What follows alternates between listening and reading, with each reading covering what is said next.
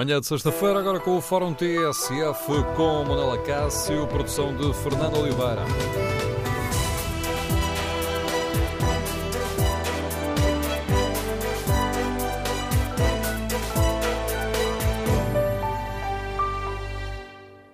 Bom dia, Carlos Silva, o secretário-geral da União Geral de Trabalhadores, é o convidado do Fórum TSF e está aqui nos estudos montados no Coliseu do Porto para responder às suas perguntas. O número de telefone do Fórum é o habitual, 808-202-173. 808-202-173. Também pode participar neste debate e colocar perguntas diretamente ao secretário-geral do UGT através do Facebook da TSF ou da página da TSF na internet. Na véspera do 13º Congresso da UGT, queremos ouvir a sua opinião sobre o papel, eh, eh, sobre o trabalho que tem sido desempenhado pela UGT e nestes tempos eh, muito marcados pela precariedade, por novas formas de trabalho, pelo avanço da robotização do mercado de trabalho, que desafios se colocam aos sindicatos? Queremos ouvir a sua opinião e as suas perguntas a Carlos Silva, secretário-geral da UGT. O fórum, hoje emitido a partir do Coliseu do Porto, mas as regras são as mesmas de sempre. O número de telefone é o 808-202-173. 808-202-173. 173.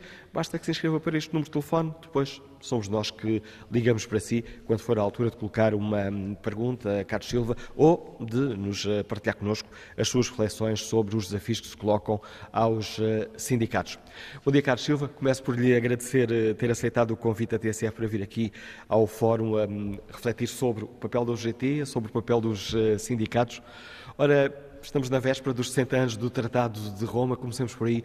Como é que olha para, para o Estado da Europa? Antes de mais, muito bom dia. Eu é que agradeço o convite e a gentileza da vossa vinda ao Porto. O Estado da Europa eh, é um Estado de hum, aparente desagregação, de alguma instabilidade, provocada por um conjunto de fatores que têm muito a ver com as lideranças europeias dos últimos anos, sobretudo de, após a saída de um conjunto de líderes carismáticos que foram realmente os construtores, os fundadores da Europa que nós conhecíamos e que gostaríamos de continuar eh, a conhecer, mas reconhecemos que há muitos fatores, sobretudo após a entrada de muitos dos novos países de leste, que provocaram, digamos, aqui uma eh, desuniformização daquilo que nós conhecíamos da Europa. Em muitos países, uma entrada derrompante, a situação dos migrantes, a insegurança, o terrorismo e uma falta de capacidade de, da generalidade dos líderes europeus, sobretudo dos líderes da União Europeia, para assumirem com frontalidade que é preciso eh, criar uma voz, eh, um, um, ritmo eh, e, acima de tudo, uma postura que una os europeus. A saída do Reino Unido da, da União Europeia, ou a saída que se está a avizinhar, é uma situação grave e, portanto, a exaltação dos nacionalismos, a xenofobia, os discursos anti-islamitas, anti-judeus, anti portanto, tudo isto amargurado com uma crise financeira que assolou a generalidade dos países do Sul, naturalmente, que eh, não nos trouxe os melhores resultados que gostaríamos de manter em relação àquilo que era a Europa, a velha Europa e o sonho de uma Europa unida, coesa e solidária. Os tempos Portanto, não estão bons para trabalhadores.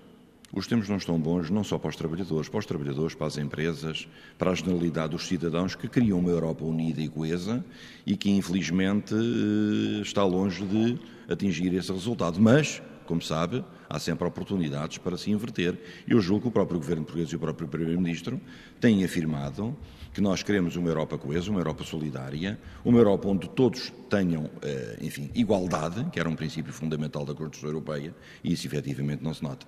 Há não muito tempo reuniu-se com a, embaixada, com a embaixadora britânica.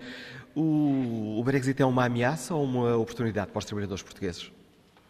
Sinceramente, eu acho que hum, para os trabalhadores portugueses que estão eh, a trabalhar no Reino Unido, eh, ainda não temos efetivamente situações palpáveis, não sabemos o que é que vai acontecer. Sei que há um clima de insegurança e de alguma preocupação em muitos trabalhadores e, sobretudo, quando se começam a, fazer, a, a, a ameaçar com discursos eh, em que podem estar em risco milhares de trabalhadores, que os ingleses vão eh, criar, digamos aqui, dificuldades à integração dos imigrantes. Eu julgo que a comunidade portuguesa, até hoje, sempre foi muito bem recebida. Eh, e a Inglaterra, enfim, tem, digamos, o facto de sair da Europa, não significa que não mantenha um conjunto de relações bilaterais que sempre manteve, nomeadamente com Portugal, que há mais de 600 anos tem, digamos, um, um, um estatuto especial eh, nas, nas, relações com o Reino Unido. Agora que, efetivamente, eh, é uma situação que nos preocupa e nos deve preocupar, sobretudo aos líderes europeus, naturalmente aos sindicatos também, mas também não vale a pena estar a antecipar cenários porque não sabemos o que é que vai acontecer. Ora, neste Fórum TSF, convidamos os nossos ouvintes para nos ajudarem a refletir sobre os desafios que se colocam aos sindicatos. Temos como convidado Carlos Silva e convidamos os nossos ouvintes a colocar perguntas diretamente ao secretário-geral da UGT. O número de telefone do Fórum é o 808-202-173. 808-202-173. O primeiro ouvinte é empresário, Liga-nos Lisboa. Júlio Fernandes, bom dia. Bem-vindo ao Fórum TSF. Muito bom dia. Manela Cássio, Carlos Silva. Eh, a minha pergunta para o secretário-geral da UGT é essencialmente eh, uma pergunta que tem a ver com empresários, com empresas e com trabalhadores. Eu gostava de saber qual é o pensamento e o que é que defende o secretário-geral da UGT no que diz respeito à contratação coletiva. Penso que para os sindicatos e para as empresas a contratação coletiva no próximo futuro é essencial, é muito importante Uh, e no setor que eu represento, a restauração, uh, ao longo dos tempos a contratação coletiva tem sido uh, protagonizada muito pela Central Sindical, pelos sindicatos filiados na Central Sindical UGT. Parece-me de facto que a contratação coletiva e a concertação social têm uma palavra a dizer muito importante face aos desafios que acabou de falar sobre a União Europeia e aos desafios que se colocam aos trabalhadores e às empresas, na medida em que eu não vejo empresas sem trabalhadores, mas os trabalhadores também necessitam das empresas. É só. Ora, esta é precisamente uma das questões essenciais aqui da resolução programática da, do Congresso, a questão da exigência da contra, de uma renegociação da contratação coletiva. Bem, naturalmente que esta pergunta vem ao encontro daquilo que tem sido um conjunto de reivindicações da UGT que naturalmente está no, no, no, na resolução programática. Como sabe, eh, aquele acordo de 2012, estabelecido em concertação social, que teve, teve sempre como objetivo minimizar ou mitigar os enormes sacrifícios foram colocados aos portugueses perante a necessidade do resgate financeiro, eh, naturalmente que criaram um bloqueio a um conjunto de situações que foram dramáticas para os trabalhadores portugueses mas ainda estará por provar, e espero que nunca se prove, sinceramente, o que é que teria sido a aplicação do memorando puro e duro, sem, efetivamente, a intervenção da concertação social e dos parceiros. E uma das matérias que mais penalizada foi, foi naturalmente a contratação coletiva, que é algo que o movimento sindical tem vindo a reclamar e que este Governo, de alguma forma, eh, se comprometeu a desbloquear. Começou pelas portarias de extensão que estamos a discutir e, portanto, houve, digamos, um consenso largo entre os parceiros sociais e o Governo na última reunião da concertação social. É necessário regulamentar a caducidade, é necessário também perceber que, da parte da OGT, sempre houve uma grande disponibilidade para investir no diálogo e na concertação. Ora, aquilo que este ouvinte aqui coloca, Júlio Fernandes, da Restauração, que por acaso conheçam, naturalmente que vem ao encontro daquilo que são as nossas preocupações. E porquê? Porque para haver trabalho, postos de trabalho, é preciso que os empresários investam. E nós temos vindo sempre a dizer que para haver investimento é preciso haver confiança na economia. Ora, quando às vezes ouço determinadas eh, frases proferidas em ambientes às vezes mais conflituais, a dizer que os empresários eh, eh, querem dificultar a vida aos trabalhadores, que esbulham direitos, que são, eh, enfim, ressabiados, Bem, estamos a falar pontualmente de um ou outro empresário, até pode, podemos estar a falar de algumas centenas, mas na generalidade das empresas portuguesas, aquilo que a UGT tem vindo a defender é que deve haver uma, uma harmonização entre as preocupações da empresa e a preocupação do trabalhador. Não há efetivamente empresas sem trabalhadores. A UGT até costuma afirmar, já o meu antecessor João Proença afirmava muitas vezes, e eu tenho mantido a tónica nessa área, que a empresa são os empresários, os trabalhadores e os quadros que lá trabalham. Portanto, é preciso que os, os, trabalhadores numa empresa recebam o seu salário, que tenham as suas benesses e essas benesses, os benefícios sociais, derivam muito da forma como nós negociamos os contratos de trabalho. Agora, também importa perceber, e nós sabemos que há empresas em Portugal, até do setor empresarial do Estado, que acordam com os sindicatos um conjunto de matérias em área da contratação coletiva e pouco tempo depois, poucos meses depois, ameaçam imediatamente os sindicatos e os trabalhadores com a revogação de um conjunto de normas que acham que, ao fim de algum tempo, podem alterar. As coisas não devem ser alteradas a bel prazer. Nós até nem defendemos a queda da caducidade. Porque fazer cair a caducidade eh, era naturalmente colocar quer de um lado, quer do lado sindical, quer do lado dos, do, dos patrões, uma irreversibilidade das normas da contratação coletiva. Mantinham-se para sempre e o mundo também evolui. O que nós desejamos e que estamos a reivindicar é que as normas da caducidade sejam regulamentadas. Se é por portaria, se é pelo Código de Trabalho, é uma questão que nós vamos ver. E vamos continuar a colocar esta matéria no sentido de dinamizar a negociação coletiva e repor alguns dos direitos, nomeadamente que nós perdemos por causa da situação de crise que atravessamos. Já falaremos melhor desse esse acordo tripartido assinado em 2012. Para já, vamos saber que questão ou que opinião tem para partilhar com os outros ouvintes do Fórum TSF o operário têxtil Avelino Pereira, que nos liga de Santo Tirso. Bom dia. Bom dia, Sr. Manuel Acaso, bom dia ao Fórum e ao seu convidado. Olha, a minha pergunta, eh, portanto, a minha pergunta era mais uh, diretamente, devia ser mais feita uh, ao Sr. Armênio Carlos, mas visto que é uma é uma, uma, visão que eu tenho da, da, da, imagem que têm os sindicatos em Portugal, não derivado aos seus dirigentes de topo, mas às suas delegações uh, pelo país. E eu vou-lhe contar o caso que, que, que aconteceu comigo. Eu uh, fui sindicalizado durante quase 20 anos numa empresa, uh, no qual até ajudei a, a angariar tanto sócios para o sindicato e foi-nos dito que íamos descontar 1% do salário base como cota sindical. Uh, nos dois meses seguintes descontaram 1% do salário bruto, tudo, com subsídio de alimentação, tudo junto. Houve um erro. E eu dirigi-me ao sindicato e uh, fiz, fiz, lá a pergunta e eles concordaram comigo que esse dinheiro ia ser devolvido, pois esse dinheiro nunca foi devolvido. Nunca foi devolvido e, e essas pessoas que estão nessa delegação deviam ser imediatamente afastadas porque põe a imagem do sindicato. E, aliás, eu e muitos colegas meus deixámos de ser só o sindicato por causa disso. Outro problema foi que estou com a minha esposa aqui numa firma dentro da cidade de São Pedro, o qual foram 800 pessoas eh, para, para o Fundo de Desemprego. E, portanto, nós, ela era sócio do sindicato, entregámos o papel eh, no sindicato e a senhora que estava lá, a primeira resposta que nos deu foi nós perguntámos quanto, quanto tempo é que ia demorar a receber a indenização e a senhora disse que tinha lá portanto, falências há 15 anos e que não estavam resolvidas. Isto foi em 1990. Uh, estamos em 2017 e a minha esposa tinha direito a quase 500 contos, que ainda era contos, e nem, nem 100 contos recebeu. E recebeu uma carta do sindicato a dizer que se queria seguir com o processo em tribunal, tinha que ir ao tribunal, uma vez que ela descontava para o sindicato, o sindicato deveria levar a, a, portanto, o processo até ao final, porque ela era sócio do sindicato.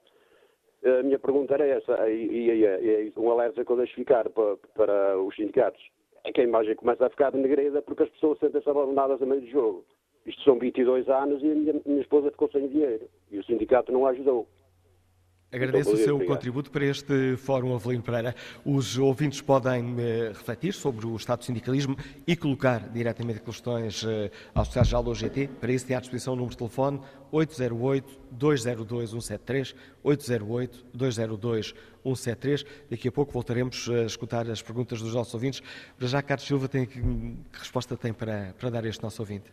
Bem, este, este ouvinte, como muitos outros, como muitos outros trabalhadores, eh, quando se sindicalizam, devem naturalmente, apesar de qualquer que seja o seu grau de instrução ou de conhecimento da vida, às vezes empírica, eh, devem saber quais são as informações que os sindicatos lhe prestam e em que condições é que determinadas, eh, determinados aspectos da vida do sindicato são colocadas e que podem, naturalmente, constituir direitos e deveres de cada um de nós. Para ser sindicalizado, os sindicatos só admitem trabalhadores por conta do trem, não admitem empresários. Ora, o trabalhador por conta do trem, um dos deveres que tem, assim que entra, que se filia na vida sindical, é pagar uma cotização. E as cotizações estão previstas normalmente nos estatutos dos sindicatos. Eu aquilo que posso dizer e que conheço dos sindicatos ou GT é que, na generalidade, há cotizações eh, percentuais entre 0,5 ou 0,75 do salário bruto, e é sobre o bruto que se desconta e não sobre o salário líquido que se recebe, eh, e, portanto, estas questões devem ser conhecidas à partida. Quando se é sindicalizado, não é só a negociação coletiva, nem só a contratação coletiva que está subjacente como um direito, porque isso é que é a essência do movimento sindical.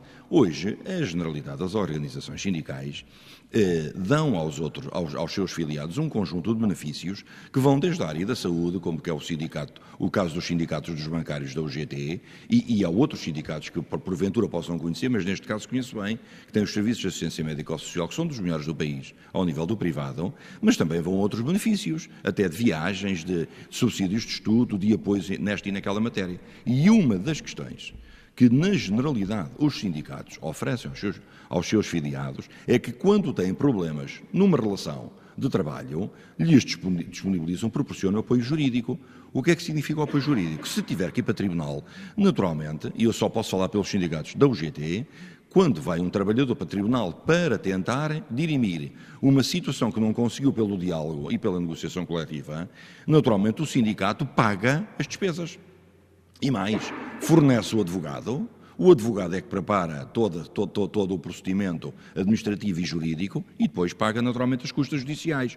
Quando o trabalhador perde, está perdido, o sindicato investiu, não fez mais do que o seu dever de apoiar o trabalhador. E o Sr. Avelino, Avelino Pereira, sendo sindicalizado, tinha naturalmente o direito a ser ressarcido. Se ganhar, às vezes há sindicatos que solicitam ao trabalhador ganhou, uma parte da indenização reverte a favor do sindicato, também teve essa despesa, mas a maior parte é para o trabalhador. Portanto, é um direito que o Sr. Avelino Pereira tem eh, o dever até de manter exigível, porque efetivamente se o sindicato não o fez, não prestou um bom serviço ao trabalhador. Temos muitos ouvintes a escutar-nos, alguns serão sindicalizados, outros não.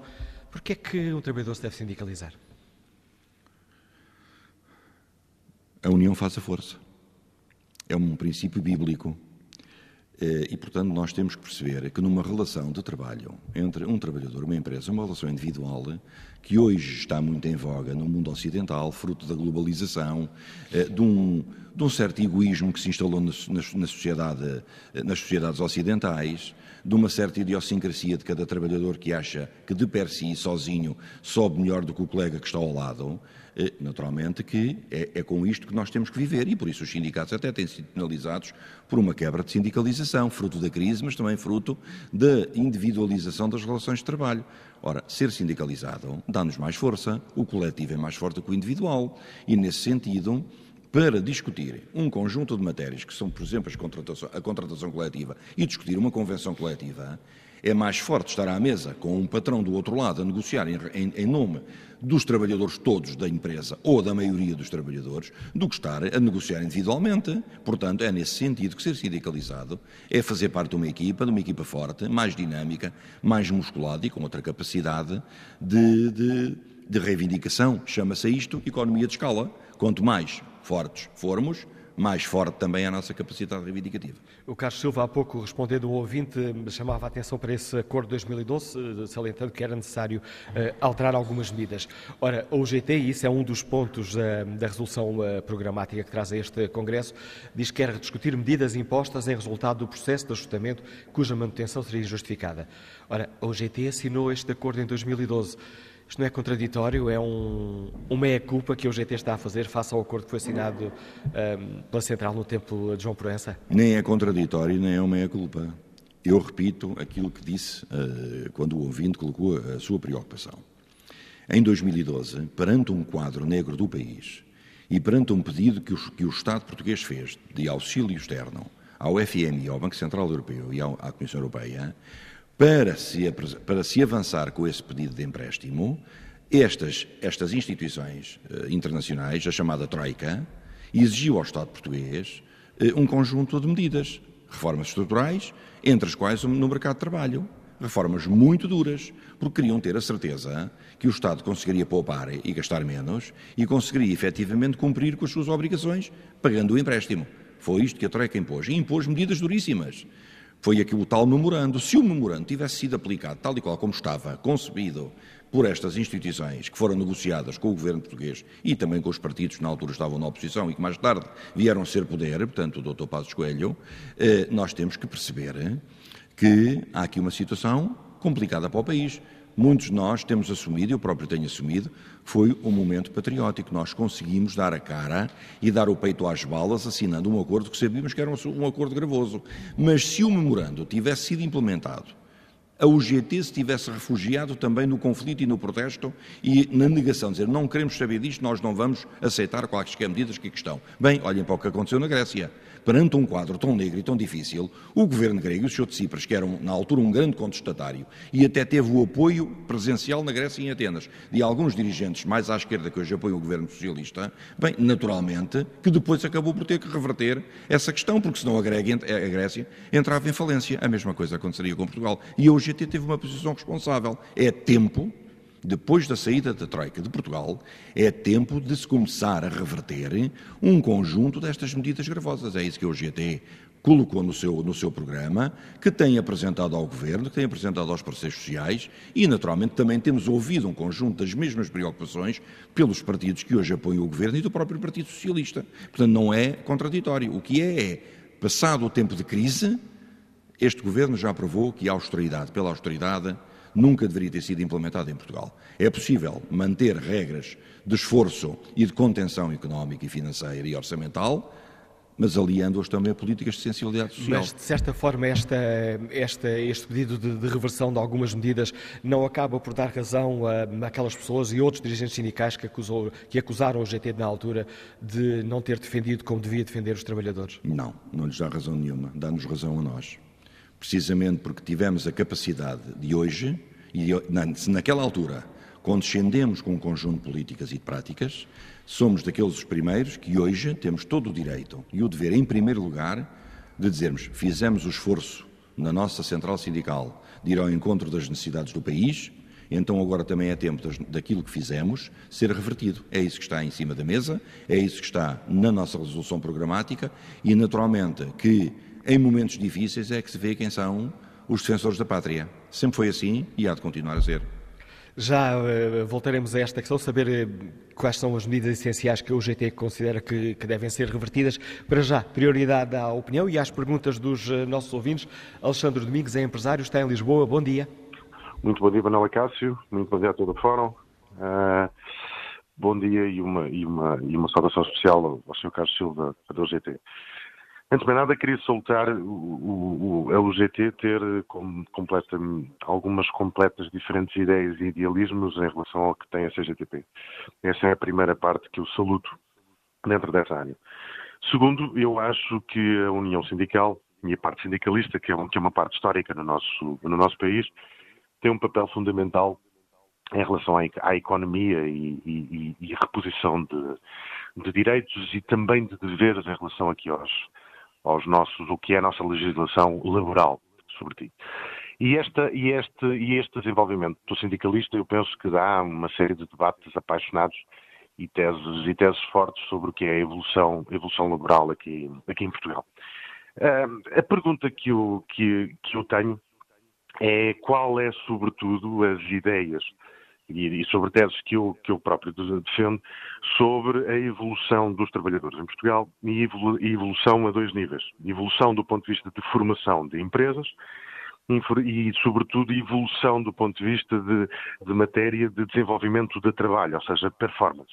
Não se pode continuar a aumentar salários mínimos e, e o senhor, o senhor Carlos Silva uh, defendeu isso também há, há, há, alguns tempos atrás, mas sobretudo qual é as ideias e quais são as sugestões que, que, que fazem para as empresas aumentarem o seu nível de formação aos trabalhadores, qual é a sugestão que dá em relação à especialização dos próprios trabalhadores, porque um dos problemas básicos que nós temos é a especialização e o aumento de performance de cada trabalhador no seu horário laboral.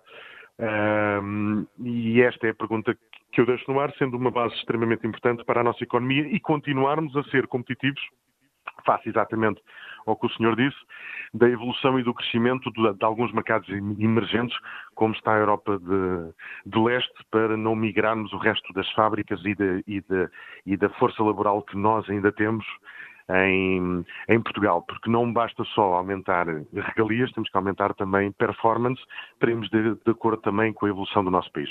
Só esta é a questão que eu deixo ao senhor, ao senhor e, e, e bom, um resto de bom fora. Obrigado, Alexandre Mires. Fica esta questão colocada a Carlos Silva. Sabe que quando os empresários falam comigo, como é o caso deste, deste senhor empresário que acabou de ligar para o Fórum TSF, há uma preocupação que esteve sempre subjacente na UGT e continua a estar comigo. Eu visito empresas. E quando visito as empresas é precisamente para dar por um estímulo naturalmente aos trabalhadores que lá se encontram a laborar e também provarem ou comprovarem ao empresário que o movimento sindical não é nem pode ser inimigo das empresas, nem dos empresários. Naturalmente que o empresário visa investir, criar riqueza no país, naturalmente criar postos de trabalho, mas também maximizar os lucros.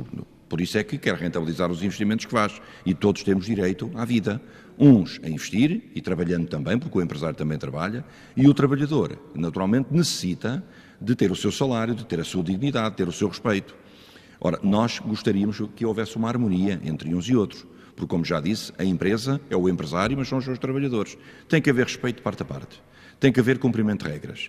E uma das matérias que este Governo colocou em cima da mesa e no Programa Nacional de Reformas, que é uma matéria que eu, GTA, muito defendo, aliás, eu julgo que a defendeu sempre, também não estou cá desde o início da UGT, como calculará, é a qualificação dos trabalhadores.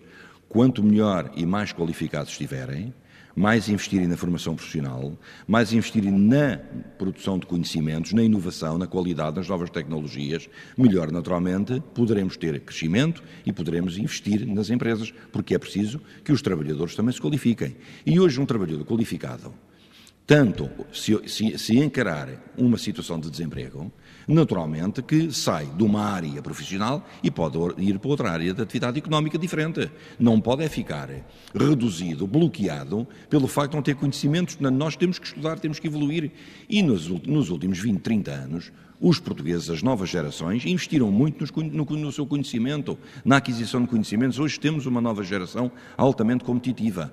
E, portanto, temos que apostar na qualificação e na formação profissional.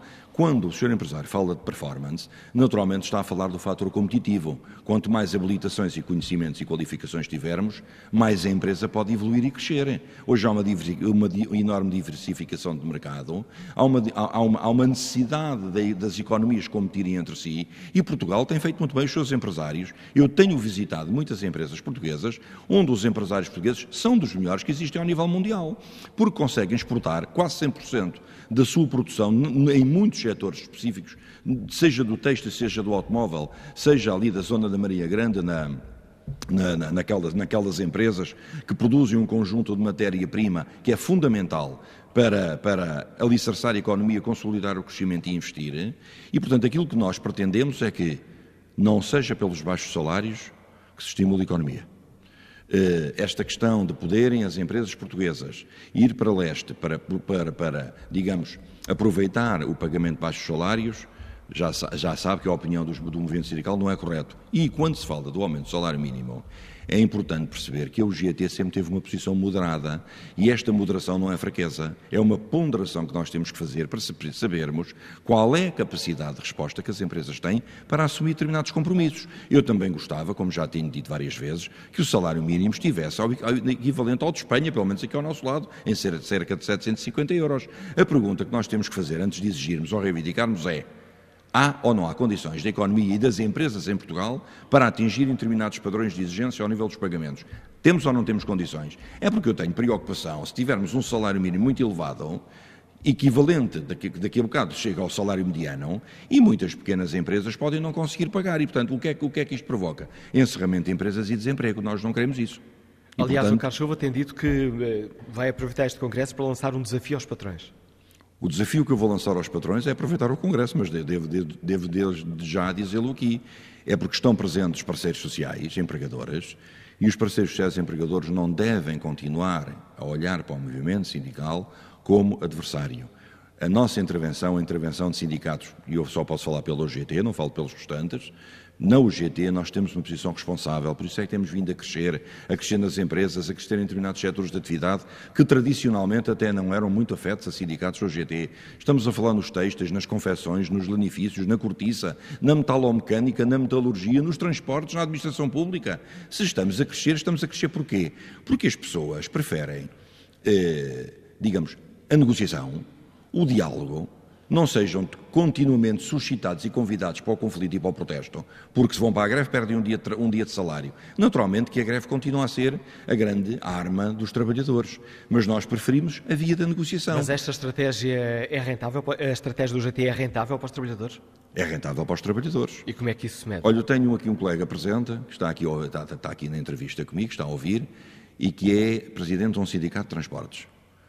Eh, é perguntar a um dos nossos sindicatos transportes, que se chama Citra, é bem conhecido, eh, que tem a maioria dos filiados numa empresa que se chama Carris, é bem conhecida do país, em Lisboa. Sabe quantos, quantos acordos é que o Citra estabeleceu nos últimos 20 anos? 18. Sabe quantos acordos estabeleceu a outra central sindical na Carris? Zero.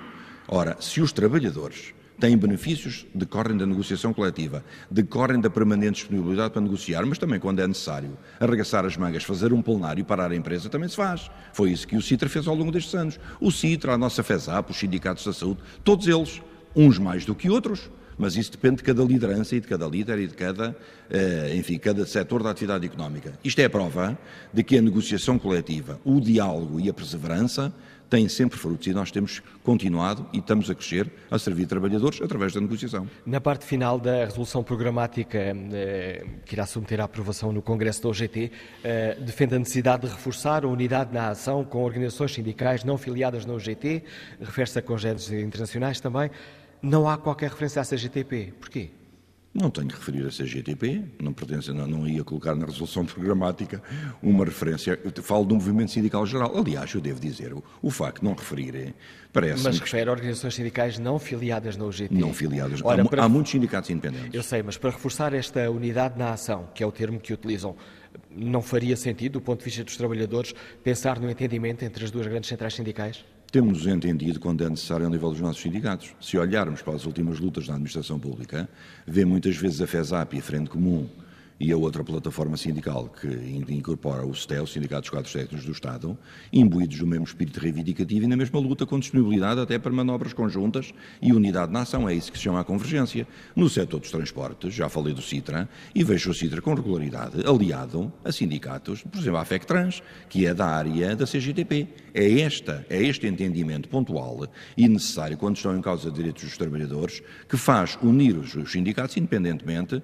da sua filiação nesta ou naquela central. É mais fácil os dirigentes dos sindicatos no terreno sentarem-se à mesma mesa do que o Carlos Silva e o Arménio Carlos sentarem-se à mesma mesa? Nós estamos, eu e o Arménio Carlos, estamos muitas vezes sentados à mesma mesa. Estivemos em Vigo há cerca de um mês num, numa conferência ibérica muito interessante, onde estivemos os quatro, e, os, os, quatro, e falámos com regularidade, até jantámos, portanto também à mesma mesa, e, estas, e todas estas semanas últimas temos estado à mesma mesa na concertação social, defendendo naturalmente um conjunto de matérias que são tão semelhantes que a única diferença é a forma como as questões são colocadas e o nível de exigência. Há quem queira o imediato e há quem compreenda que o ritmo do país não pode ser imediatista, tem que ser faseado. Esta é a diferença central que nos para. Mas este último processo na concertação social, nomeadamente em torno do salário mínimo, não provocou um afastamento entre a UGT e a CGTP? É, é o que eu disse, tem a ver com a forma como nós discutimos e como queremos viabilizar as nossas reivindicações. A CGTP entendeu que o Parlamento deveria ter uma palavra a dizer na discussão e na, na, e na aprovação de um conjunto de matérias. E a UGT defendeu que devia ser na concertação social, no dos parceiros sociais tem assento, que nós deveríamos tentar reverter aquilo que foram um conjunto de medidas que também em concertação social foram aprovadas em 2012. Portanto, uma coisa é valorizar a concertação social.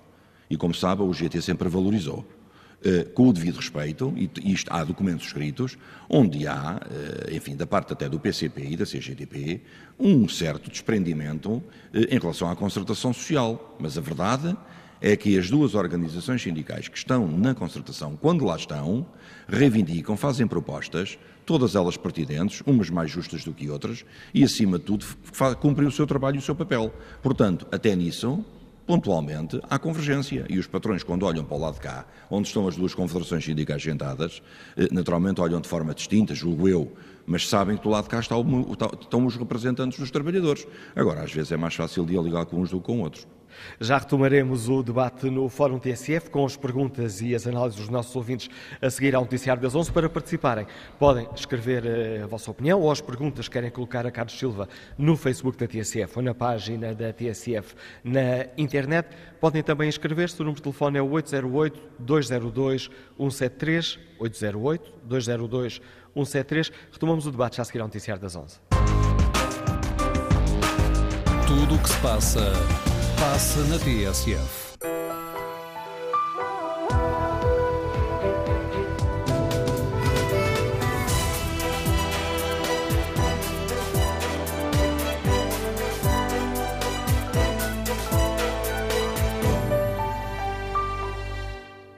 E retomamos este Fórum TSF. TSF acaba de nos informar aqui, através de um push no telemóvel, que o INE confirma a estimativa do Governo, déficit fica nos 2,1%.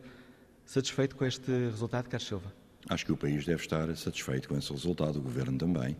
Comprovou que o abrandamento da austeridade, simultaneamente com a reversão de cortes salariais na administração pública, a reposição dos complementos de reforma, eh, a, a aposta no diálogo social ainda não conseguimos tudo, e também com, de primeiro, uma, uma atualização do salário mínimo nacional, foi possível atingir, naturalmente, esta, esta performance, que já que estamos, já falámos há pouco de performance, e que eu acho que deve deixar o país uh, confiante, naturalmente, nos esforços e grandes sacrifícios que os portugueses têm vindo a fazer nos últimos anos. Já agora, retomando uma expressão do Sr. Presidente da República, que ele preferiu há algum tempo, quando houve aí, digamos, aqueles arautos da desgraça que dizem que sempre está sempre tudo mal, ele disse, não, não, os grandes sacrifícios saíram foi do pelo uh, dos portugueses. Portanto, está aprovado que é possível governar simultaneamente com austeridade, mas também com sensibilidade social. E este resultado dá mais uh, margem de reivindicação ao GT?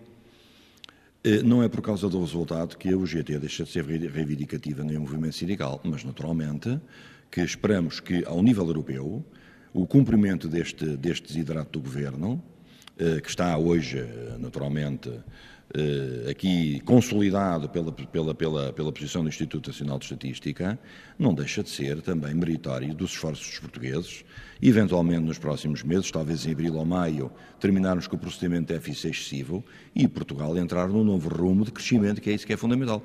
Quando o país começar a crescer, naturalmente, a margem de reivindicação aumentará também de forma exponencial. Ora, vamos uh, ao encontro dos uh, nossos ouvintes que têm questões para colocar ao secretário-geral da UGT. Bom dia, Jorge Gonçalves, é motorista, está em Cascais. Bem-vindo ao Fórum TSF. Uh, eh, bom dia. Olha, eu queria me dirigir aqui ao Sr. Carlos Silva porque eu fui um indivíduo que fui penalizado na minha reforma.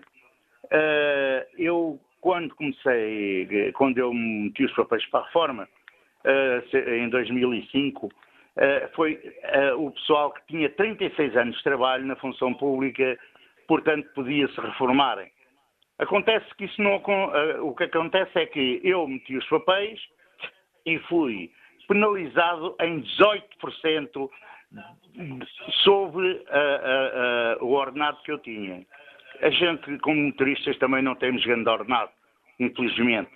Mas porque foram, ao longo do tempo foram-nos tendo certas regalias, uh, escalões que não apareciam, uh, por, porque não, pronto, uh, e outras regalias mais que, que, que nos cortaram. Uh, epá, isto, a gente viveu um, um, uma situação de, de pronto, de, de, epá, eu, eu, eu sinto mal a falar nisso, sabe, porque eu, como fui, sinto-me mal, porque 18% de uma reforma pequena que eu tenho, uh, epá, é, é, é, muito dinheiro. E, e, a gente depois, quando vem para a reforma, porque sabe uma coisa, ser motorista não é fácil, a gente chega a uma certa idade, uh, fica com a vista cansada. E não é que os órgãos, é a vista cansada. E depois, nós, acontece que eu tive que meter os, meter os papéis à reforma. Pós 55 meti os papéis, assim que atingi, porque a gente sente-se cansado e é um perigo andarmos a conduzir pessoas com a vista fraca, com a vista cansada, e, e, e, isso não se chama a atenção disso, quer dizer, é só quando a pessoa cai ou tem um problema. E então eu, quando cheguei aos 55, meti os papéis para a reforma e vim-me embora.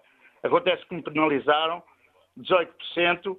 Eh, eu tenho 42 anos de trabalho, trabalhei desde os 13 anos que eu trabalho, trabalhei na Caixa dos Profissionais do Comércio, passei uma vida uh, sempre a, a aturar patrões, pá, a receber uma ordenada, a trabalhar sempre os descontinhos todos ali a bater certo. Eu não tenho culpa que não haja dinheiro, que alguém uh, fizesse do nosso dinheiro não sei o quê, mas uma coisa é certa, uh, é, é, pá, eu sinto-me muito chateado e, e é, pá, muito aborrecido com a situação que tenho. E, e, e eu, como diabético sou, como diabético sou, até este sofrimento desta penalização ainda me ajuda a deitar mais abaixo. É só isso que eu tenho para dizer. Obrigado por partilhar connosco esse, o seu testemunho, Jorge Gonçalves.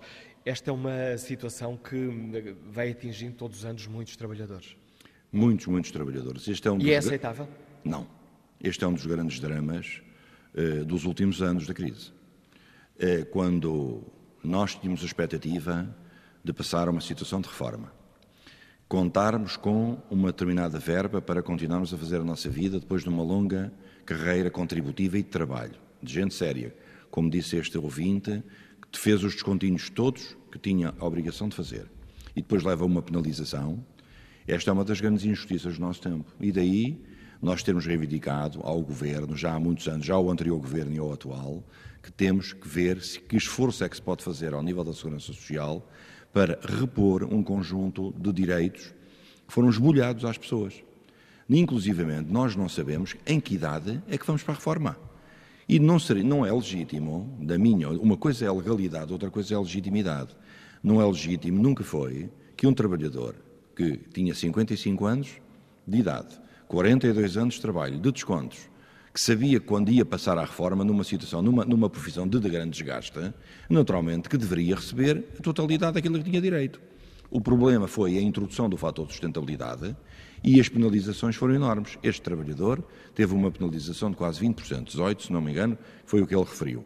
Mas, ainda agora na concertação social, ao dar o pontapé de saída para se discutir a reversão também aqui daquilo que foram as enormes penalizações nas carreiras contributivas ou nas longas carreiras contributivas, o Governo apresentou um quadro em que o fator de sustentabilidade aplicou penalizações de 71,88%, o que é uma coisa, uma enormidade.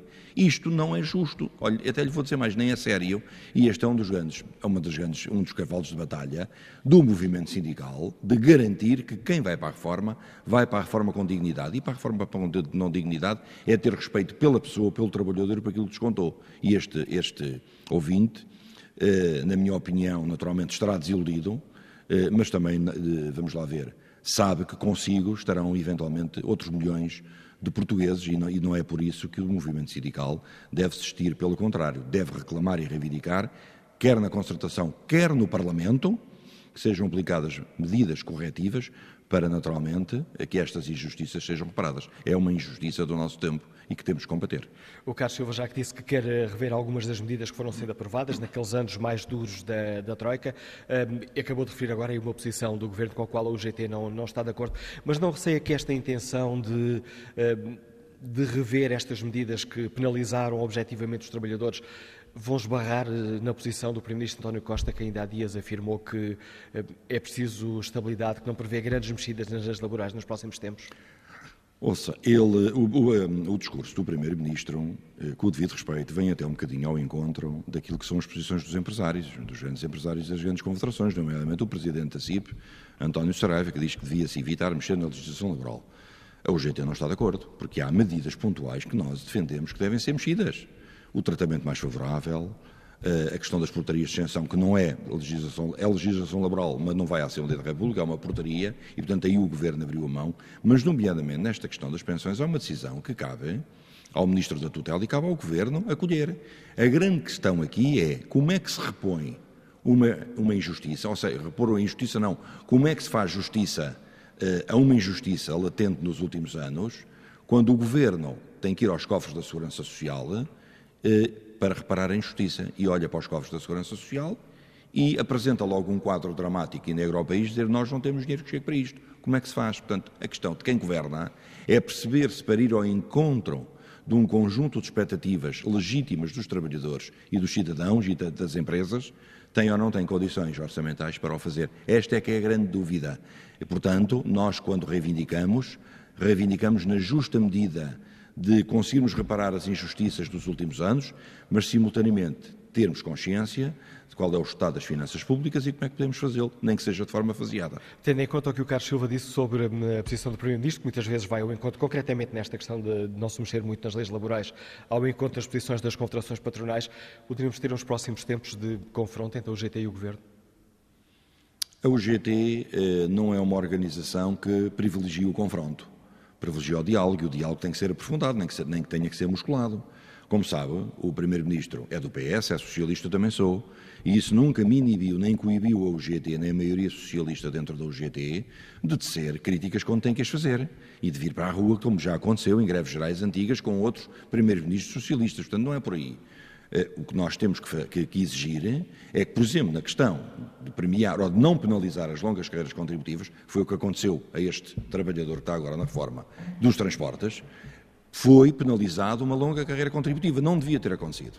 Ora, o que nós vimos defender na concertação social, e o, e o Ministro Vieira da Silva não fechou a porta a esta possibilidade, apresentou que não, haverá, não haverá penalizações nas longas carreiras contributivas de mais de 48 anos. Nós continuamos a defender aquilo que já defendemos há muito tempo. 60 anos de idade, 40 anos de descontos, não deve ser objeto de qualquer penalização, porque um trabalhador ir para a reforma eh, com uma expectativa de receber na reforma um pouco menos daquilo que recebi do ativo é uma coisa levar uma penalização de 20, 30, 40, 50% não é exatamente a mesma coisa. Portanto, a nossa pretensão é de haver justiça na decisão que vier a ser tomada. Ou seja, 40 anos é uma coisa, 48 é outra. Se olharmos para estas resoluções programáticas ao Congresso da UGT, vemos que há ali diversos pontos onde eh, a UGT não está satisfeita com, com os avanços que, que, têm sido feitos, apesar de salientar que com este governo houve avanços relativamente à situação anterior. Se eu lhe pedisse aqui quase à moda do, do professor Marcelo, que nota é que dava ao governo nas relações, eh, nesta questão da, da legislação laboral uh, e na reversão das medidas que prejudicaram os trabalhadores, que nota é que dava a António Costa? Não dou nota nenhuma, porque num ano e meio uh, é tempo ainda não suficiente para se esperar que em termos europeus, e governação, a governação portuguesa tem muito a ver com a Europa, se nós sairmos do procedimento de déficit excessivo, como estou convencido, com aquilo que há pouco me perguntou, que 2,1 é, é fundamental, é tempo, a partir daí, de nós acelerarmos a reivindicação. Aquilo que nós dizemos na resolução programática é que o Governo tem que ter mais ambição, ser ir, ir, mais ao encontro das expectativas dos trabalhadores. E como se costuma dizer que de Roma à Pavia não se fez num dia, aquilo que nós vimos exigindo é que até ao final da legislatura algumas destas medidas possam ser revertidas. É isso que nós queremos e, portanto, é nisso que iremos apostar. Quando chegar à altura, daremos naturalmente nota ao Governo. O próximo ouvinte é, trabalha no seu setor, não dos sindicatos, muito do setor bancário, é bancário Liga-nos Lisboa. Bom dia, António Grosso, bem-vindo ao Fórum TSF. Bom dia, António Grosso.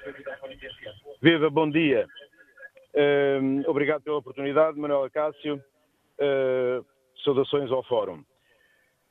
Eu ouvi o Carlos Silva uh, dizer já há pouco que a união faz a força, a propósito da necessidade de unir os sindicatos. Eu ouvi o Carlos Silva no anterior congresso do UGT há quatro anos dizer que uma das preocupações fundamentais enquanto secretário-geral seria a unidade com a outra central sindical, a CGTP, e unir o movimento sindical de facto, é necessário unir o movimento sindical, porque, como diz o Carlos Silva, a união faz a força. Mas eu queria perguntar ao Carlos Silva que diligências afinal é que fez, junto da outra sindical, para unir os trabalhadores uh, contra a Troika, contra o patronato. Na verdade, o 1 de maio continua a realizar-se de forma separada. Essa suprema data da unidade e da luta dos trabalhadores continua a realizar-se de forma separada. Dir-me-á que a culpa também é da CGTP, mas uh, porque é que um secretário-geral que se faz eleger com essa preocupação central de unir uh, as duas centrais não conseguiu até hoje uh, essa unidade no concreto Uh, e não apenas localmente na função pública ou nos professores, mas no concreto, nomeadamente uh, no 1 de maio. Se é possível uh, unir os partidos que apoiam estas duas centrais ao nível governamental e parlamentar, como é que não é possível uh, unir os trabalhadores e as centrais sindicais na luta contra uh, os, os, desejos patronais e da Troika. Disse Fica a propósito claro. da Troika, disse a propósito da Troika que salários baixos uh, não dinamizam a economia. Mas o Carlos Silva tem defendido um salário mínimo muito baixo, muito abaixo da média europeia. Somos o, o dos últimos países em, em salário mínimo e, e, e, e temos uma, um, um, dos maiores índices de precariedade. Uh, aliás, como disse há pouco tempo o próprio uh, Ministro uh, do Trabalho e da Solidariedade Social, Vieira da Silva, 62% dos subsídios de desemprego pagos no ano anterior foram de contratos a prazo que não foram efetivados. A precariedade é brutal, as empresas uh, vão cada vez mais diminuindo os seus efetivos e passando o trabalho para empresas de outsourcing sem direitos e com salários miseráveis. Queria ainda perguntar ao Carlos Silva como é que ele se sente enquanto uh, dirigente de um setor bancário. Ele é bancário, foi dirigente dos bancários do Sul e Ilhas, foi dirigente dos sindicatos bancários do Centro, foi através desses processos que chegou a secretário-geral do UGT. Como é que ele se sente quando, uh, durante o seu mandato, uh, o setor que, uh, mais força, que dá mais força ao GT e que apoia financeiramente ao GT, o setor bancário, Uh, sofreu a, a, sua maior derrota em termos de contratação coletiva. Em 2016 foi assinado um acordo coletivo de trabalho que derrotou os bancários em inúmeros direitos que tinham sido alcançados há décadas e que pareciam perenes, mas afinal foram pura e simplesmente arrasados e o ACT do setor bancário hoje é praticamente um copy-paste do, do Código do Trabalho. E agradeço, António Grosso, as suas eh, questões. Aqui duas eh, áreas essenciais, eh, Carlos Silva. Primeira questão da unidade na ação, que já tinha referido há pouco, com o CGTP, e depois esta questão da banca. Para se traçar o tango são precisos dois. Naturalmente que os meus contactos com o líder da outra central eh, aconteceram no início do mandato, mas percebemos rapidamente que, quer de um lado, quer do outro, há dificuldades de junção de partes. Como sabe, dentro da CGTP, eh, enfim, as teses do próprio PCP e do próprio Congresso do Partido Comunista eh, lançam ao GT um conjunto de anátemas, como se nós tivéssemos nascido contrariando a unidade sindical, portanto, eles gostavam da unicidade, nós não quisemos, portanto, isso nunca foi perdoado nem esquecido. Eh, e do lado da UGT, como sabe, temos uma tendência social-democrata forte e que também delimita a nossa e a minha própria disponibilidade ou vontade que tenha para proceder a determinados, a determinadas eh, conjugações de vontades. É difícil, de um lado e do outro. Eu já ouvi o secretário-geral da CGRB por mais que uma vez dizer bem, cada um de nós está bem como está e as pessoas não querem que, que um 1 de maio, eventualmente conjunto, possa servir para criar atritos mais daqueles que já existem. E, portanto, eu julgo que cada um no seu canto, tal e qual como existe na generalidade dos países europeus, onde as centrais sindicais, cada uma comemora à sua maneira o 1 de maio. Seja em Espanha, seja na França, na Itália, no Reino Unido, nas outras. É aquilo que conheço, esta é a realidade. E, portanto, em Portugal é difícil que o 1 de maio seja comemorado em conjunto, precisamente cada um de nós tem uma história, tem uma cultura sindical e tem uma idiosincrasia que temos que respeitar. Em relação à questão do salário mínimo nacional, naturalmente, eu já disse e repito que gostaria de defender um salário mínimo de 750 a 800 euros ou 1000. Aliás, o do Luxemburgo, como sabem, anda ali à volta dos 1.900 euros. Temos é que perceber em que país é que estamos e qual é o grau de resposta que as nossas empresas podem dar. É essa a questão que eu disse e, portanto, e continuo a repetir que o importante é que se promova a estabilidade. A estabilidade no país, naturalmente, não pode esbolhar direitos dos trabalhadores, mas também deve garantir a criação de emprego e a manutenção dos empregos que já existem. E não é pelos baixos salários. E estamos convencidos que até ao final do próprio, do próprio deste governo se atingirem os 600 euros. O governo tem um apoio do Bloco de Esquerda e do PCP. Se estas questões são colocadas enfim, agora eles até se conseguiram unir, temos hoje um quadro eh, eh, governativo com apoio parlamentar à esquerda, também se pode fazer a pergunta e devolver a questão. Porquê é que o Bloco de Esquerda e o PCP ainda não impuseram ao Governo Socialista os 600 euros em janeiro? Porquê é que não conseguiram? Naturalmente, porque todos, no fundo, acabam por, de forma não expressa, mas tácita, compreender que o esforço do país, nomeadamente ao nível das empresas e do próprio Estado, não tem condições de o atingirem. E, portanto, é assim que isto vai ser, vai ser gradual. E, portanto, dentro dessa gradualidade, nós iremos acompanhando até aos 600 euros. Finalmente. A questão a, da banca. A questão da banca é uma questão dramática no nosso país. Quando se fala do setor bancário, eu quero lembrar que, efetivamente, os bancários andaram cinco anos a negociar a revisão do ACTV. Foi a primeira vez que em Portugal, no nosso setor, que é o meu também, a banca denunciou a globalidade do ACT do setor bancário. Foi a primeira vez que pôs a carne toda no assador, no sentido de acabar com a contratação coletiva. Uh, a pergunta que se faz é como é que os bancários reagiram? Há uns que reagem melhor, há outros que reagem, que reagem menos bem. Uh, fizemos plenários em bancos. Fizemos plenários nas associações sindicais. Eu só falo pelo meu sindicato. O Sindicato dos Bancários do Centro, na altura, em 2012, era presidente e fui presidente até 2015. Portanto, fizemos o que tínhamos a fazer. Sabe o que é que aconteceu muitas vezes? É que depois diz há medo no setor, há medo em Portugal, há medo entre os trabalhadores. E há. E, portanto, os trabalhadores, por exemplo, em plenários, não queriam ser fotografados de frente, eram fotografados de costas. E quando tinham que tomar decisões, no sentido, vamos fazer uma concentração à frente de um banco, ou na, ou na Portugal Associação Portuguesa de Bancos, ou, ou no outro lado qualquer, as pessoas não vêm. Porque, naturalmente, têm receio não querem perder o seu posto de trabalho. E nestes últimos anos, o setor bancário foi dos setores em Portugal que mais trabalhadores perdeu. Ainda estamos a enfrentar agora a questão da Caixa de Depósitos, com uma reestruturação que eventualmente vai retirar, vai fazer perder mais de 2 mil postos de trabalho. Aconteceu com o novo banco, foi uma desgraça. É o meu. O novo banco é onde eu trabalho, onde estou vinculado, é quem me paga o salário, a mim e a muitos milhares de trabalhadores. Mais uma redução que aconteceu no último ano de cerca de 1.200 a 1.300 trabalhadores, mais 350 a 400 para este ano. Portanto, são reestruturações em cima de reestruturações impostas ao nível europeu. Portanto, qual é a resposta dos sindicatos? É uma resposta de conflito ou de tentarem remediar a situação? Eu, sinceramente, julgo que foi isso que se conseguiu fazer. Perante as desgraças que aconteceram, o setor bancário e os líderes sindicais dos bancários conseguiram remediar a situação. O ACTV foi, foi assinado. E, como sabe, o ACTV do setor bancário, uma coisa que se queria preservar, é uma das grandes conquistas dos bancários depois do 25 de Abril, serviços de assistência médico-social. Isso conseguiu-se preservar. E muitas outras matérias. Não foi assim, com o devido respeito, uma tão grande desgraça que terá acontecido. E vamos saber que questão tem para colocar ao secretário-geral do OGT, o advogado Domingos Araújo, que está em viagem. Bom dia. Bom dia. Em nosso entender, é tempo de acabar com o medo que determinadas classes fazem para que o ordenado mínimo não chegue, pelo menos, aos trabalhadores dos vizinhos espanhóis.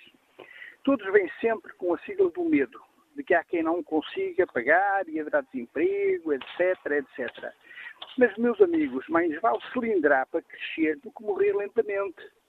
Os patrões que vierem a seguir já virão preparados para poderem eles enriquecerem ou viverem melhor e ajudarem os outros também a viverem melhor. Muito obrigado. Bom dia. Mais uma vez aqui a questão do salário mínimo. É uma, é uma posição pertinente que se respeita mas que naturalmente não tem a nossa concordância, porque quem está no terreno somos nós. Eu não quero afrontar o patronato de uma forma gratuita.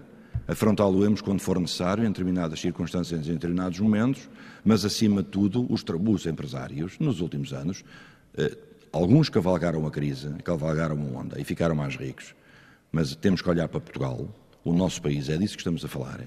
E 90% do tecido empresarial português é composto por micro e pequenas empresas. Também é disto que estamos a falar. Nós estamos a falar da França, da Dinamarca, da Itália ou da Espanha, que têm grandes empresas e não são 90% de grandes empresas. Se calhar 50%. Em Portugal, só 10% é que são grandes empresas. Portanto, o resto é PMEs e micros. Como é que nós vamos discutir salário mínimo nacional com a generalidade do pequeno comércio em Portugal, do pequeno retalho, da pequena fábrica de textas, da pequena oficina, que tem 4, 5, 6 trabalhadores? Como é que vamos fazer? É destas que estamos a falar. Não estou a falar do Jerónimo Martins, nem do Grupo Sonai, nem do Grupo EDP, nem das grandes empresas, nem do setor bancário privado. Estamos a falar daquela, daquele tecido empresarial que se dilui em centenas de milhares de micro e pequenas empresas. E é por isso que nós preferimos ter a garantia de dois, em dois, três, quatro anos atingirmos um patamar digno em relação à Europa e a partir dos 600 euros depois logo se vê vamos continuar a caminhar. José Carvalho é motorista internacional, está também em viagem. Bom dia, bem-vindo ao Fórum TSF. Muito bom dia ao Fórum. Olha, eu sou motorista internacional, motorista de pesados, e vou começar por onde não queria, mas vou ter que falar no, no, no problema da, das reformas. Eu, por exemplo, tenho 58 anos de idade, desconto há 44 anos. Ou seja, aos 60 anos eu vou ter 46 anos de desconto. É uma atividade de muito desgaste e muita responsabilidade. Eu, por aquilo que estão a querer fazer, eu daqui a dois anos, com 46 anos de desconto, e se o médico não me renovar a carta, porque nós temos que renovar a carta de 5 em 5 anos, e se o médico não me renovar a carta de pesados, eu não posso trabalhar. E se me quiser reformar, mesmo com isto tudo, vou ser penalizado. Isto é o primeiro ponto. O segundo ponto é o seguinte: isto é uma, uma classe que tem tanta força, tanta força, se parar para o país. Mas felizmente que isso não acontece. Mas, no entanto, sabem qual é o ordenado base de um motorista que faz milhares de quilómetros por mês? São 565 euros. Há mais de 20 anos que não mexem no ordenado base de um motorista profissional. Eh, nós ganhamos mais 8 euros de ordenado que uma senhora da limpeza, com todo o respeito, que um varredor, com todo o respeito, mas a responsabilidade não tem nada a ver com essas profissões. Eu acho que quando eh, fazem propostas para reformas, eu acho que deviam ter em conta muito a atividade de cada um, porque há atividades com muito desgaste e há outras atividades com menos desgaste. Portanto, eh, logo aí faz a diferença. E há muita gente no, no meu setor, muito motorista, muito colega, que anda a trabalhar sem poder, porque se pedir a reforma vai receber os míseros 600, 700 euros por mês, depois de longos anos de trabalho, de uma vida de risco, que não tem nada a ver com outras determinadas profissões. Eu gostava Obrigado, de saber... José Diga, diga, pensei que já tinha E depois ainda outra, outra coisa, é que as pessoas pensam que o motorista internacional que ganha muito dinheiro. Não ganha. O ordenado são 565 euros. Tem o prémio TIR, tem cláusula 74 e depois ganha o quilómetro, é? Ganha o quilómetro que é pago como ajudas de custo que não entram em descontos. Portanto, vejam lá os milhares de euros que a Segurança Social, por exemplo, deixa de receber porque não há controle sobre isso. Quando é proibido, e toda a gente sabe que é proibido o motorista receber ao quilómetro, tem que receber à diária tem que entrar tudo em descontos. Porque se eu estiver doente e tiver necessidade de estar um mês, dois meses com baixo, eu recebo 600 euros. Não faz face à minha vida. Hein? E isso é que está Obrigado, mal. José Carvalho, pela sua participação neste Fórum TSF. Aqui, mais uma vez, esta questão das reformas antecipadas e os problemas específicos dos eh, motoristas. Bem, eu para este, para este ouvinte, naturalmente, há uma coisa que lhe posso garantir. É que a UGT se vai bater para que ele, quando chegar aos 60 anos, não tenha penalização na sua reforma. Isso nós vamos bater. Não depende de nós, depende do Governo. Mas estou convencido que o Governo não deixará de tentar acudir precisamente a este drama que é o facto das, das longas carreiras contributivas eh, serem penalizadas. Nós não queremos que elas tenham esta penalização. Portanto, por aí ele conta com o movimento sindical, não apenas pelo com o GT, porque sabemos que há, digamos, uma transversalidade em relação à defesa desta posição. 40 anos de reforma, 60 anos de idade, sem penalização. É isso que iremos defender e propor ao Governo em sede de concertação social. Em relação à outra questão que, que, este senhor colocou, naturalmente que é um problema que nos preocupa, mas a UGT, como sabe, discute em concertação social as questões macro, macroeconómicas e macropolíticas. Uh, tem a ver muito com a negociação coletiva setorial. Eu julgo que aqui os nossos sindicatos, que estão a ouvir também, não deixarão de receber da minha parte, mas também deste fórum, que há muita gente que está a ouvir, está cá o Estado-Geral da OGD, e, portanto, há muitos sindicalistas da minha central que estão certamente atentos àquilo que é dito pelos ouvintes. É uma preocupação que não deixarei de transmitir no sentido de que a negociação coletiva setorial nos transportes possa naturalmente ser melhorada. Agora, isso depende de, de todas as partes envolvidas, sindicatos e associações representativas de, dos transportadores. O ouvinte António José Miranda deixa-nos esta, esta opinião no Facebook da TSF e na página da TSF na internet. Os sindicatos não defendem os trabalhadores, defendem apenas aqueles que já se encontram instalados no sistema. Nunca ouvi um sindicato propor soluções a defender os desempregados. Aceita os... esta, não. esta crítica? Eh, aceito parcialmente. Aceito a, a segunda parte, não aceito a primeira. Eh, qualquer trabalhador que entre para um novo posto de trabalho, mesmo que seja precário, tem o direito a estar sindicalizado. Tem o direito a sindicalizar-se e tem o direito a ser defendido. Portanto, isso aí é indiscutível, não é apenas aqueles que estão no sistema. Eh, eu até lhe vou dar um exemplo. Depois para a segunda parte, em que ele tem razão, nós não defendemos desempregados dentro dos sindicatos. Porque uh, os sindicatos são, são associações de trabalhadores, chama-se sindicato. É uma associação de trabalhadores. Há sindicatos com 100 filiados. E são sindicatos. Agora vou-lhe dar um caso. Um sindicato dentro de uma empresa que tenha 100 ou 200 ou 300 filiados. Se a empresa falir e os desempregar todos, o que é que acontece? O sindicato acaba. Como é que se defende os, aqueles que vierem para o desemprego? Quem é que paga as cotas? Como é que nós promovemos o apoio jurídico? Como é que promovemos o apoio assistencial? Eu sou trabalhador do novo banco. Estou no mesmo risco de que qualquer outro meu colega de ser envolvido num processo de, de reestruturação que o novo banco está a sofrer. E no dia em que eu viesse para o desemprego, deixava de ser sindicalizado e imediatamente deixava de ser secretário-geral do OGT. Estas questões é que não há prego nem estopa. É exatamente assim como estou a dizer. Se me disser que eu, pelo facto de desempenhar este cargo, tenho uma posição eh, mais sustentada dentro da, da instituição, porventura, porque também julgo que a instituição também não está interessada em trazer uma, uma dimensão conflitual, nomeadamente com um, um, trabalhador que ocupa um cargo de alguma relevância e exposição mediática e pública no país, mas estou ao nível dos restantes trabalhadores. Agora, a grande questão aqui é como é que o movimento sindical pode defender as pessoas que foram vítimas de desemprego. E esta questão é pertinente, por isso eu disse, não estou de acordo com a primeira parte da pergunta, estou de acordo com a segunda, é algo que merece reflexão, e esta reflexão não tem uma resposta imediatista, porque está a ser discutida no nosso país, mas também ao nível europeu, na Confederação Europeia de Sindicatos. É uma questão transversal à Europa. Para além da questão dos eh, desempregados, os sindicatos não continuam muito distantes dos precários, dos trabalhadores independentes, eh, das novas formas de trabalho? Um trabalhador independente é um empreendedor, trabalha por conta própria. Eh, passa aqueles que passam recibo verde, enfim, são vítimas muitas vezes de abusos e andam a passar recibos verdes uma vida inteira. Há uma coisa que há bocadinho aquele ouvido António Grosso colocou, que é a questão do outsourcing. O outsourcing, nós não somos contra o outsourcing. Nós somos é contra as empresas que recorrem sistematicamente ao outsourcing para fugir à responsabilidade de criarem um emprego de trabalho permanente. Isso é que nós somos contra. São estes abusos e mais. Os salários que a empresa paga à empresa de outsourcing, depois, quando vai para o trabalhador, vai muitas vezes diminuir a casa metade. Portanto, isto é que são situações abusivas e que, e que urge, urge combater. Como é que isto se combate?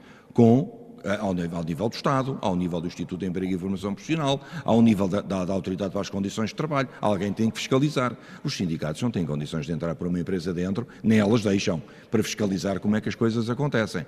Agora, aquilo que eu lhe digo é que eh, nós não estamos distante dos precários, nós continuamos a lidar com os trabalhadores que, tem, que, trabalham em regime de precariedade.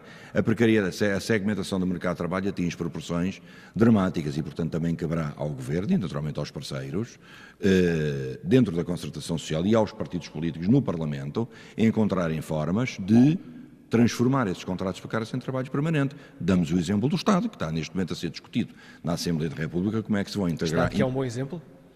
Acho que é um exemplo que o Estado tem que dar ao privado, não pode... Sim, mas o Estado hoje pode ser considerado um bom exemplo? Não, não. não. Portanto, não pode exigir, é o que lhe iria dizer, não pode exigir ao privado aquilo que ele próprio, como maior empregador do país, não consegue fazer. Nós percebemos que não consegue fazer, não quer fazer, não há vontade de fazer, e esbarra com, com, com a mesma situação, com problemas orçamentais mas vai ter que fazê-lo gradualmente e este é o compromisso deste Governo.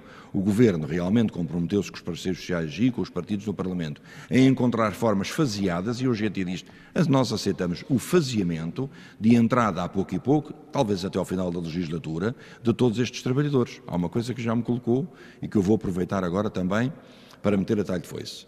Se sairmos do procedimento de déficit excessivo e realmente a situação do país for alavancada e consolidada e começar a crescer, é também tempo de o Estado, ele próprio, assumir responsabilidades, de dar o exemplo à economia, comportando-se com respeito em relação aos trabalhadores precários. Se isso acontecer ao nível do Estado, certamente não deixará de acontecer ao nível do privado. Uma das, uma das críticas que é muitas vezes feita aos sindicatos é que estão cada vez mais limitados ao papel de defensores dos funcionários públicos. Não é verdade. Eu não sou funcionário público. E a maioria dos trabalhadores filiados na UGT são trabalhadores do setor privado. Agora, criou-se um anátema em relação ao funcionalismo público, por causa da crise e nos tempos de crise, inclusivamente vindo de elementos do próprio governo, que os funcionários públicos eram os privilegiados, que tinham emprego para toda a vida, que não fazem nada. Está a perceber? É uma imagem que se criou, que entram numa, entravam numa repartição de finanças, estavam um conjunto de pessoas sentadas, não fazem nada, não atendem o trabalhador. Não, chegam a um, a um, posto, a um centro de saúde, eh, os, eh, vêm cá para fora fumarem. É, é, aquelas questões que se dizem, sabe? Estamos aqui a falar à vontade, mas toda a gente no país nos está a ouvir. E criou-se esta imagem que poderá ser pontual na função pública ou no setor privado. Agora, que os funcionários públicos fazem um serviço ao bem comum e a todos os cidadãos do nosso país e daqueles que nos visitam, naturalmente que fazem. O que é que aconteceu nos últimos anos? Com o dramatismo das contas públicas, Prima, o primeiro alvo foram os funcionários públicos, porque entram, entram nas contas do Estado e, portanto, toca de reduzir, de cortar salários. Há aqui uma desvalorização dos trabalhadores. Há uma desmotivação que os acompanha, há uma desvalorização do seu trabalho e do seu empenhamento e do seu contributo para que, efetivamente, haja coesão social no país e se respondam quem é que responde para o funcionamento do Serviço Nacional de Saúde, quem é que responde ao Serviço da Justiça, quem é que responde na educação, qual é o tratamento que foi dado aos professores nos últimos anos. Os trabalhadores das autarquias locais, aqueles que trabalham no, no, nos transportes municipais, nas empresas municipais. Nós estamos a falar de mais de meio milhão de homens e de mulheres deste país que têm que ser respeitados. E a UGT respeita-os, mas não são maioritários na nossa central. Vamos agora ao encontro do agente comercial Joel Silva, que nos liga de Lisboa. Bom dia. Estou muito bom dia. Bom dia, Sr. Manuel Cássio, bom dia ao representante da UGT.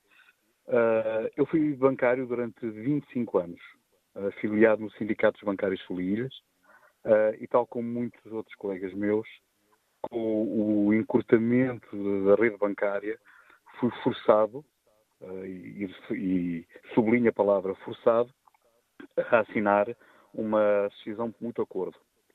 O que aconteceu uh, foi que, na única altura em que eu necessitei do apoio dos sindicatos, na única altura em que necessitei, eu e os meus colegas de um conselho, uh, o sindicato, perdoem-me o termo, fugiu para canto.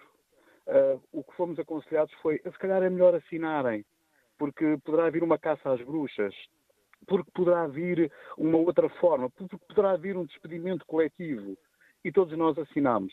Alguns desses contratos com cláusulas perfeitamente abusivas e encapotadas, que estão hoje a trazer alguns problemas com máquina tributária, com segurança social, com entrada novamente no mercado de trabalho. Eu larguei a banca. Neste momento sou um agente comercial uh, e nem tão pouco sindicalizado sou. Trabalho num outro ramo e noutro setor porque tive que me adaptar e porque tenho uma família para sustentar. Eu só conheci o sindicato uh, quando havia eleições e me apareciam os delegados sindicais da lista A, da lista B, da lista C, para nos deixarem um tapete de rato, para nos deixarem uma caneta. Quando necessitámos de ajuda, não sentimos. E hoje eu percebo, porque fiz alguma amizade com colaboradores, nomeadamente do Sindicato de Bancários e Ilhas, e percebo o que eles estão a passar hoje. Porquê? Porque nós, que éramos os contributivos, deixámos lá estar. Neste momento, quem está lá é quem são os reformados. Esses sim estão a continuar a usufruir dos seus plenos direitos. Mas esses não contribuem. Ou seja, o sindicato vai se resumir e resume-se a um serviço de assistência médica e o resto passará a ser um seguro de saúde.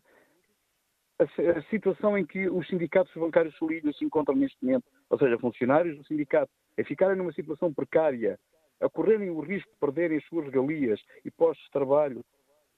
É, qual, qual, é o papel do, do, sindicato em Portugal neste momento?